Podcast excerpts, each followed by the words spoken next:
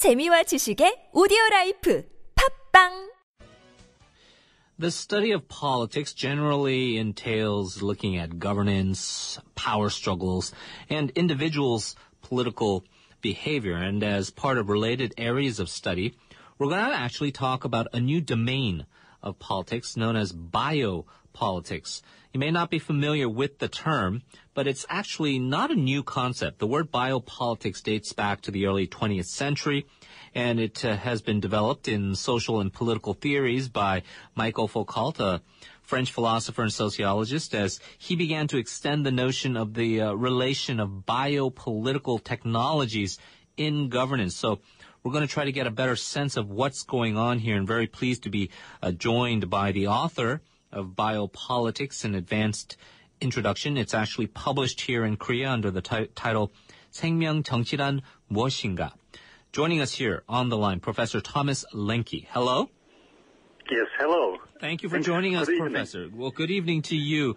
Uh, first, just a brief introduction. What exactly is biopolitics? Well, uh literally, the term denotes a politics that deals with life, and um, bios in biopolitics is the Greek word for life. So it brings together life and politics, and uh, it uh, might sound a bit trivial in the sense that all politics deals with life, but uh, it is not. Uh, for the tradition of political thought, politics is always situated beyond biological life and nature, and uh, it starts uh, with common sense and decision making and autonomy, and is something that goes beyond the necessities of bodily experience and biological facts. And so uh, the term biopolitics means a rupture with the traditional political thought. And the term, as you already said, it has gained much currency in academic but also in political debates, and um, it has become recently some kind of buzzword.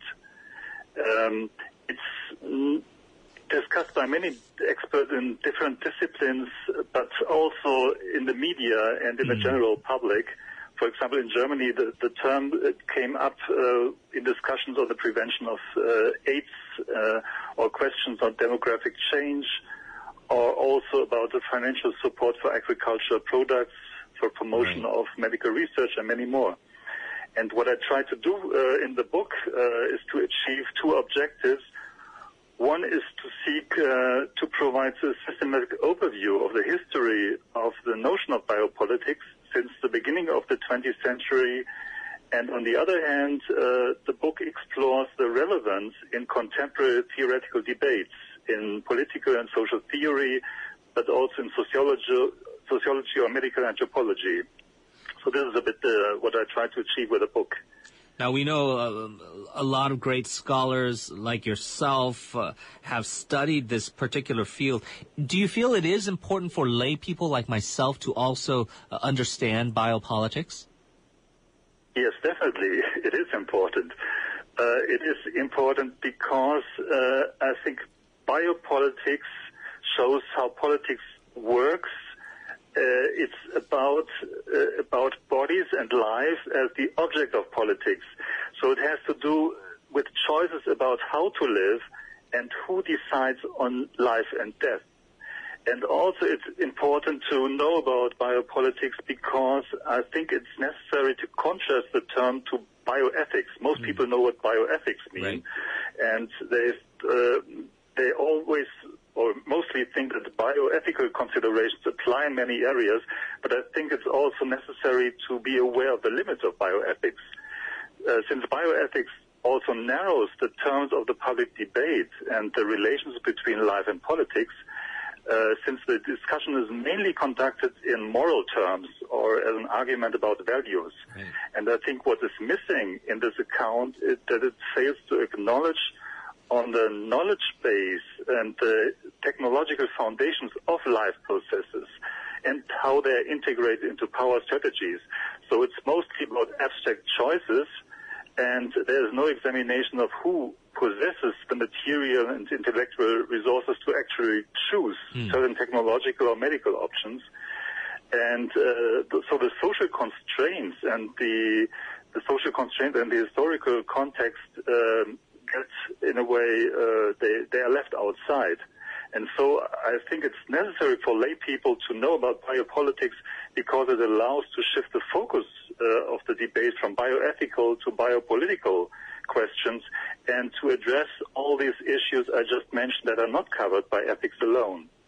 Now, you mentioned how uh, not just scholars but also politicians has become uh, sort of a hot topic for discussion. Can can you uh, cite some examples of how it works in contemporary politics? I'm wondering if it's uh, something akin to how various European nations are grappling with the uh, Syrian refugee crisis, and they each have their own decisions to make as far as their uh, domestic politics are concerned. Yes, it is. It is an issue uh, in in many fields. It is an issue in uh, the fields you just mentioned, refugee politics, but also in environmental politics, for example, or in politics about um, medical regulations uh, concerning, for example, new uh, biomedical options like uh, cloning or pre-implantation diagnosis, and many more. So, uh, biopolitics. Means, in a narrow sense, um, how politics deals with questions of life in, in a very in a very large sense. But uh, the interesting thing for me uh, is, uh, and this is where I think uh, the work of Michel Foucault is is uh, on biopolitics is is very important, because he he actually gives us a new idea of biopolitics. It's not only that biopolitics means the life has become the object of politics, but it has also something to do with the subjects. So uh, how are the subjects uh, brought to work on themselves? How are they guided by hmm. scientific or medical or moral uh, authorities to work on their bodies and their lives? How are they brought to accept a whole bunch of, of new of new questions and issues that uh, come up? how are they called on in the name of life and health and certain defined goals, for example, health improvement or life extension or higher quality of right. life, to act in a certain way.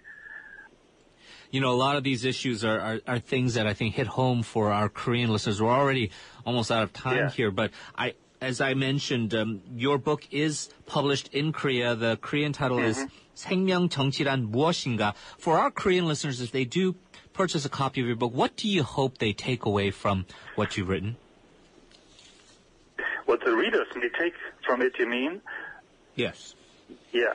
Um, uh, well, I think the necessary, uh, I hope to achieve uh, the book is to give an overview on uh, different conceptions of biopolitics and also um, how uh, and this is important, I think, how to get a historical perspective, how life uh, for, has become for politics, or the importance of life for politics has increased, but also the definition of politics has been changed in the very process. So when we are, where we are today is uh, from reproductive cloning to avian flu or asylum policies or health provision to pension policies, it's all, these are all areas of uh, biopolitics. And um, whereas one can say that the welfare state has focused on the problem of securing the lives of its citizens, today we are one step further. So the state has to decide in the light of new biotechnological options to define and regulate the beginning and the end of life.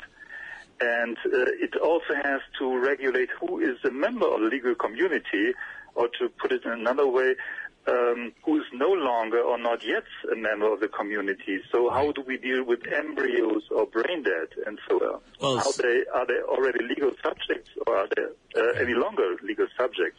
Certainly. So I, yeah. Um, it does seem like there's a lot to learn from this, and we do hope our Korean listeners, if they do get a chance to read it, uh, do so. We are unfortunately out of time, but uh, Professor, thank you so much for joining us and helping us to understand biopolitics better.